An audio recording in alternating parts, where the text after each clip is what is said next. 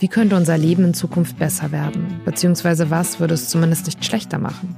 Mein Name ist Nora Gantenbrink und ich möchte in diesem Podcast mit meinen Gästen immer eine Stunde über sie selbst, ihre Arbeit, aber auch über den Ist- und vor allem den Sollzustand in unserer Gesellschaft reden. Wir decken dabei unterschiedliche Themen ab.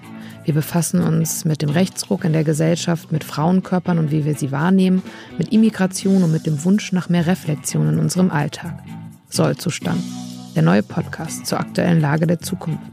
Ab 17. September jeden zweiten Donnerstag.